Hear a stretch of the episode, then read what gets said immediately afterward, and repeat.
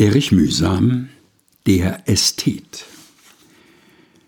Er war einst ein ganz netter Junge, den sein Papa auch wohl ertappte auf manchem kühnen Seitensprunge.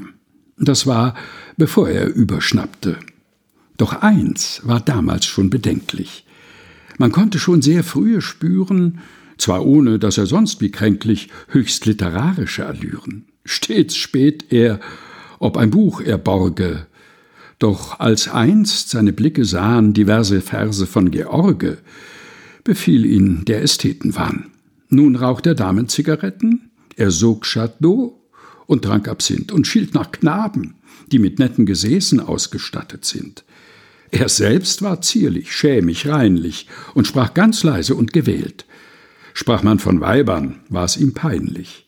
Ward man frivol, hat's ihn gequält. Er wählte sorglich die Bekannten, wem seinen Umgang er vergönnt. Es kam drauf an, wie sie ihn nannten, Meschugge oder dekadent. Erich Mühsam, der Ästhet, gelesen von Helge Heynold.